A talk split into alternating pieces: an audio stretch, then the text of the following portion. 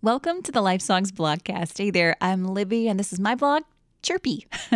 I feel like the season of spring lasted, I don't know, two and a half minutes this year. It's been warmer than usual, but the jasmine is still blooming and smelling great. The birds are still singing. So while it may feel more like summer outside these days, it still smells and sounds like spring at my house, and I love it.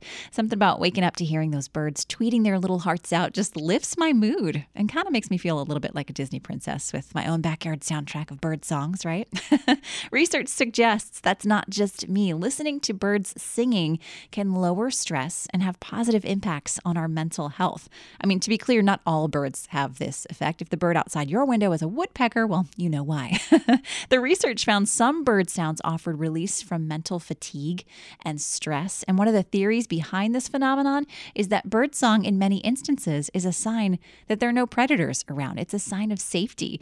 I love that. I love hearing these happy birds chirp and tweet their springtime tunes because it reminds me that I'm safe in the arms of God. He's taking care of the sparrows and he's taking care of me and you too. Matthew 6, 25 and 26 says, Therefore I tell you, do not worry about your life, what you will eat or drink, or about your body, what you will wear. Is not life more than food and the body more than clothes?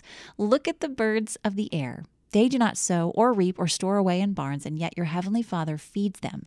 Are you not much more valuable than they? And Luke 12, 6 and 7 says, Are not five sparrows sold for two pennies? Yet not one of them is forgotten by God. Indeed, the very hairs of your head are all numbered. Don't be afraid. You are worth more than many sparrows.